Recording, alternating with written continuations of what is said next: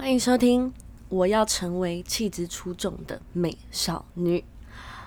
大家好，今天呢是录制时间是五月十五号的星期六下午十二点三十六分。嗯，蛮难过的，因为今天确诊人数已经单日多了一百多人，对啊，很惊讶其实因为。事情来的很突然的感觉，虽然前几天的新闻已经有，嗯，透露了些我们开始有一点本土案例了，但是现在突然百人以上，有一种末日感，你知道吗？因为啊，我妈妈她住桃园，然后之前桃园比较严重嘛，那这一次呢，她特别了传讯息给我说你怎么了？他开头竟然是这样子，我说我没有怎么了，请问怎么了？是怎么了？这样，然后他说台北很严重，诶，你们你还好吗？这样我才意识到，原来开始意识到开始很多事情都真的绑手绑脚的感觉，像是已经发布第三级警戒了，然后很多像是室内不能群聚五个人，室外十个人啊之类的。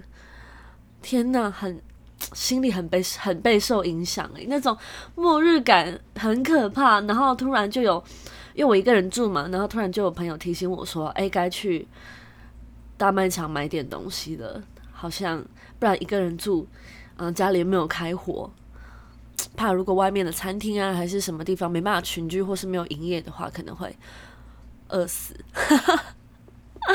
哎呀，一阵苦笑。好了，就是。都是废话闲聊，跟大家抒发一下。大家注意安全哦，出门的时候一定要戴好口罩，因为其实它是飞沫就会传染的嘛。所以其实戴好口罩之外，保持社交距离，是因为你的眼睛也是黏膜，它也会嗯经由那个飞沫传染到，所以这是都是必要的。好的，上次呢跟大家聊了展览，那不知道大家还有没有机会去啊？好，那这一次呢跟大家聊的是。当男人恋爱时，这一部呢是近期票房还蛮好的电影呢。它是改编自二零一四年韩国的卖座爱情电影，呃，韩国的翻译好像是不正常情人吧。然后这一次呢是有导演殷正豪，然后指导，然后跟着邱泽还有徐伟宁一起。然后让大家看看爱情可爱的样子，哎呀，而且很开心啊！那台北电影节呢，他们也是双双的入围影帝影后。那在里面呢，我们就开始开讲这部电影啦。好啦，那一样的，在开讲之前，我差点忘了，都要直接讲了。在开讲之前呢，那一样有一部里面我很喜欢的，也就是印象大家一定最深刻的主题曲。那我们一起来听一下。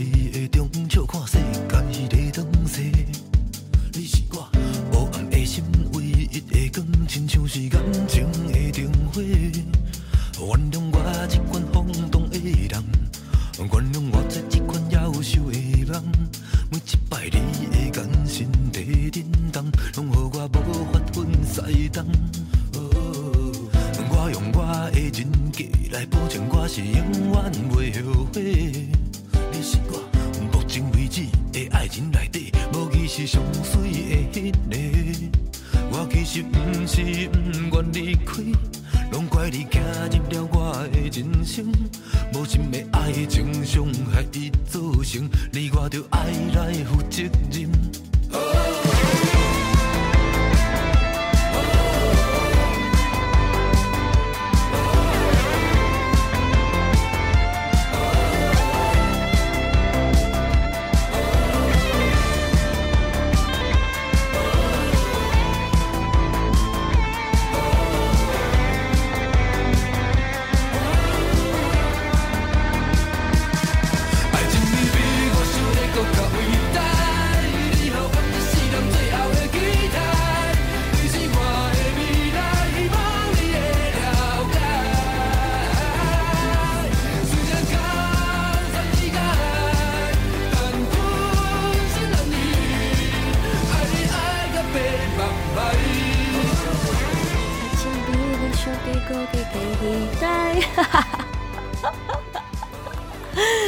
真的很难，不过很好听，我很喜欢，因为他那种气势啊，然后我觉得用台语的愧靠哈，唱出那种对爱情的直白跟对爱情的单纯，特别的有感受，就是一种像其实像电影里面的那个阿成啊，对女主角的爱也是。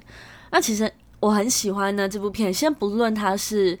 嗯，改编那个韩国电影，而且它其实跟韩国电影的拍摄的一些手法，还有一些拍摄的一些小剧情、小内容跟故事，几乎听别人说啦，因为我没有看过韩国版本，听说是真的是八九成一样哦。包括里面，其实我很喜欢那些小桥段也是。好，那讲回那个。一开始，一开始电影一开始那个那个男主角阿成，他其实让我很大的冲击，因为他在讨债的时候呢，他设计他是一个很外表看起来很凶，然后但其实是很佛系的讨债者。其实这跟我们平常的认知都就会有出入了。其实这就是一部电影里面然后角色迷人的地方。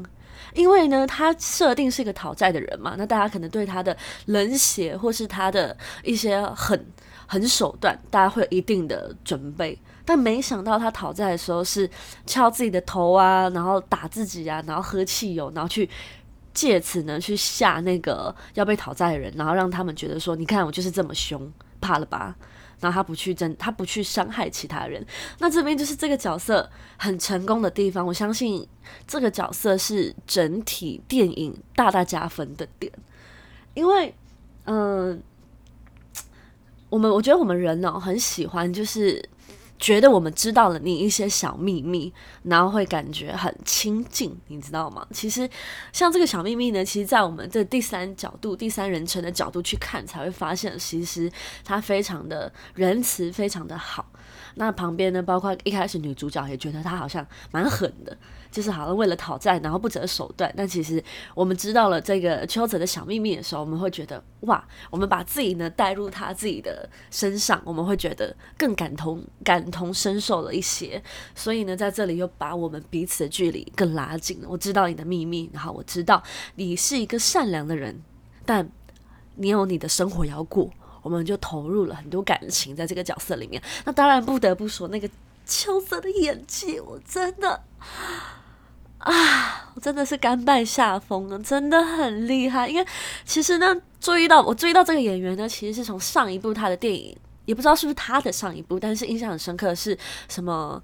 谁先爱上他吗？反正他里面演一个同志的男性，然后我就觉得哇，超级迷人呢。而且他演的角色都是一个很大很呃，人家会觉得一个是很象征很突出的一个角色，但是。完全不突兀，也不夸张啊！佩服佩服。好啦，扯远了，但是我很喜欢这个角色的设计啊。然后还有就是，其实这整部片呢，剧情没有太大的经验，因为爱情片的。啊，包括一些偶像剧啊，或是爱情片的走向，大概是就是这样子。一开始最不对盘的两个人，好像战火一触即发，然后会彼此对立到到你会觉得他们不可能会爱上对方。那故事很多都是从这里开始的，因为你听这个故事嘛，你就会觉得哇，后面的发展一定很浪漫，因为有多么的不可能，就有多么的浪漫。好，我发现我今天的讲述有点快哦，放再放慢一点，我。一个人讲话的时候，对，放松一点。好的，没有，因为讲电影嘛，觉得很兴奋。好，然后里面呢，其实我在电影院看的啦。然后我在电影院看的时候，我有观察，因为我我也蛮喜欢去观察别人的反应啊。然后我看到左边跟右边的人，我在看他们什么时候掉眼泪。啊，然后前面呢，嗯，好像呢，从那个邱泽呢被打，阿成被打，然后后来他还是满身是血，然后要去赴会那个他们的那个什么是在一起周年吗？还是一个纪念日？他们约在餐厅啊，然后他就观众就哭了，这样哇，真的很感动。当然，因为这个是一个角色的转捩点嘛，他一定得安排，就是对他安排了一场戏，就是。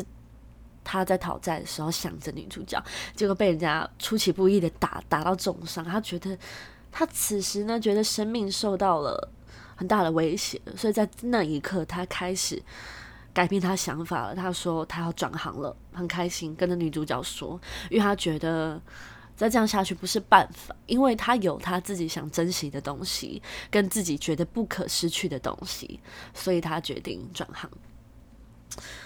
其实，对啊，这又带回到我们自己的生活上啊。我们很多生活上，其实我们这样思考嘛，像他是从没有到有，所以他开始格外的小心跟格外的珍惜。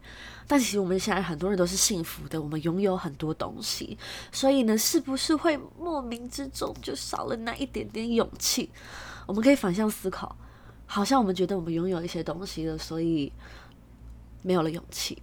那是不是要让我们自己觉得好像一无所有，会更勇敢一些？好，大家这个可以思考看看。这个可能在我跟比利的那个，所以我的车停哪，可能有大概的分享过。好，然后我觉得安排的都很好。那有一些啦，就是一样，就是比较 比较让人出戏的部分，我跟 也跟大家聊一下。像一开始那个那个当然是幽默啦，就是那个邮局的一个妈妈嘛，然后要帮那个女主角，那个那女主角什么婷哈，然后要帮她相亲，她在她的那个邮局的一些一些那个也不是邮局农会吧，然后在她的那个文件里面夹了她儿子的照照片，然后女主角就说啊我欠了很多债，然后那个 妈妈就碎碎念，然后边走出来边说哎呦恐怖的边。那边让我抽离了，然后觉得很可爱啦。然后还有个地方是，嗯，秋泽呢，他后面嘛，他决定就是因为有知道自己可能活不久了，然后要回去找女主角，发现女主角在餐厅跟别人约会的那个窗外看窗内的那种芭乐情节，好好可爱，可爱，可爱。对啊，看戏就是这样子嘛。有些让你特别投入，但有些就让你特别抽离。这是好，但我要讲一个讲一个点哦，看看大家会不会跟我讲的一样。这部电影哦，最强、最最让人家爆泪的点哦，我是观察现场的人，是最后那电影快结尾的时候，那个男主角呢他已经过世了。那后来呢，他。寄了一个包裹，然后到他哥哥的，哎，哥哥还是弟弟的那个理发厅。那他寄的那一箱，还有那个拍摄手法，我个人非常喜欢，因为那个那个哥哥嘛，他就眼神往下一带，打开箱子，哇，直接泛泪。那一场戏真的好棒，好棒，好喜欢。哎，大家有没有发现我的喜好是非常的分明啊？喜欢就会这样，不喜欢就会那。好，OK。然后他看到那个，他开始就是 摇摇头啊，然后开始放声大哭，然后直到他的那个老婆来，然后我们一起揭晓那个是什么。当他镜头往下带揭晓的时候，哇！我旁边那个人哭到是那种抽泣耶，就是 这样子。我觉得。我觉得大家都，我有种感触哈，是那种大家心里都很有感情，都很有情感，然后需要一些情境这么明显的把你勾出来，然后让我们一起发泄吧。因为他这个是非常直白的手法。因为我其实最常看的是外语片，我比较常看一些欧洲的，然后呃一些比较更浅浅淡淡啊，像是《游牧人生》嘛。然后丹麦的，因为我比较看的是隐晦的，就是你可能要，你当下不会有太大的反应，也不会有太大的感觉，因为他没有给你很大的冲击当下。但其实事后慢慢回想起来，哇，那个余味真的太折磨人了。我其实是习惯看这样电影的，所以今天看《当男人恋爱时》的时候，我觉得看到别人这样，我是格外的过瘾。我我觉得大家都很喜欢，很明显的被挑出来他的情绪。其实自己也对自己也蛮看的也蛮过瘾的，对啊，那那那那就不说了，每个人看影习惯的不一样，所以可能有些人对于比较比较明显就是要波动你情绪的情节，可能就会有点防备心。好，这个讲太太深太太外面了。总总而言之呢，这部电影呢比较推荐想去当场情绪抒发一下的人去看看，就是你想哭想笑。都欢迎来看这部这部片，当然不用我欢迎了。这部片的票房已经很好了。那我可以跟大家讲，如果有些人看片习惯或是怎样的选择，因为有些人看片会有目的嘛，有些人想要自己看完，然后让自己多思考自己的生活；有些人看完想跟别人有话题；有些人看完就是想要当下的发泄。那我这边跟你说，这个发泄指数五颗星，非常的棒。然后。也很推荐带男生朋友去看啊，因为听说看的通常男生哭的都蛮惨的。好，那其他他的剧情啊一些方面好像也没什么好讲的，大家就是享受在他每一个故事的片刻。对，啊，好，那我这边讲一个跟别人比较不一样的看法哦。呃，戏里面的女主角呢，徐伟宁嘛，她。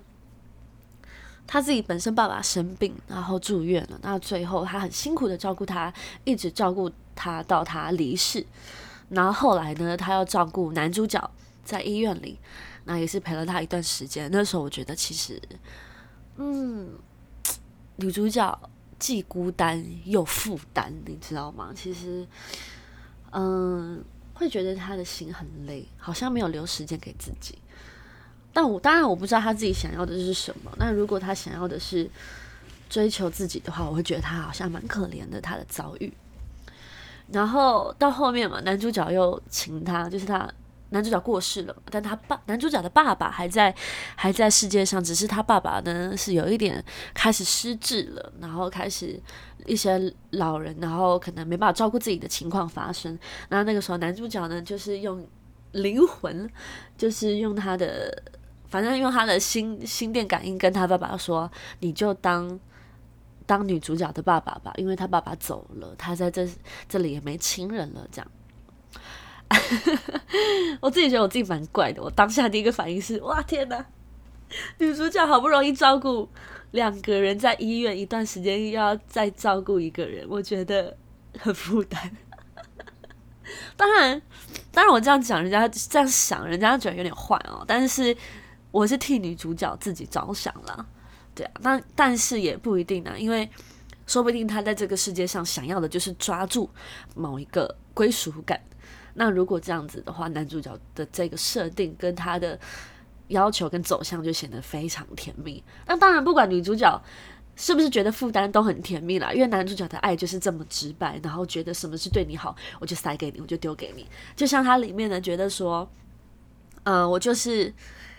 呃，离开你，我知道我有病，我就我就骂你，把骂到我们要分开，然后不跟你讲清楚，说因为我生病了，这就是男主角对女主角的爱，对，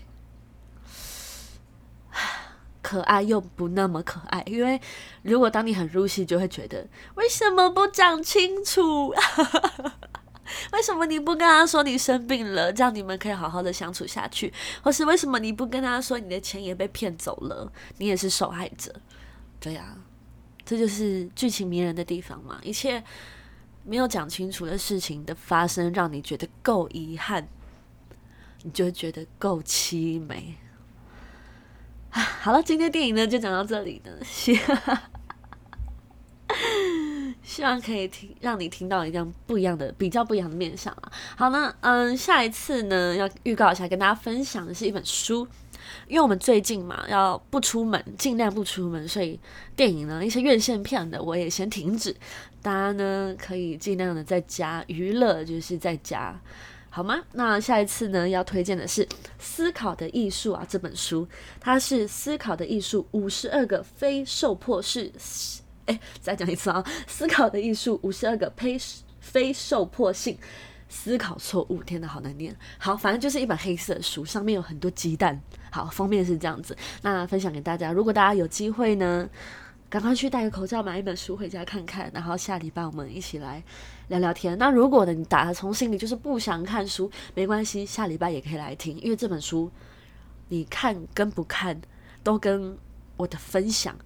好像不会有太大的影响，哎呦，双压，OK 哈，好好好，那今天就这样了，大家拜拜，戴好口罩，保持安全距离。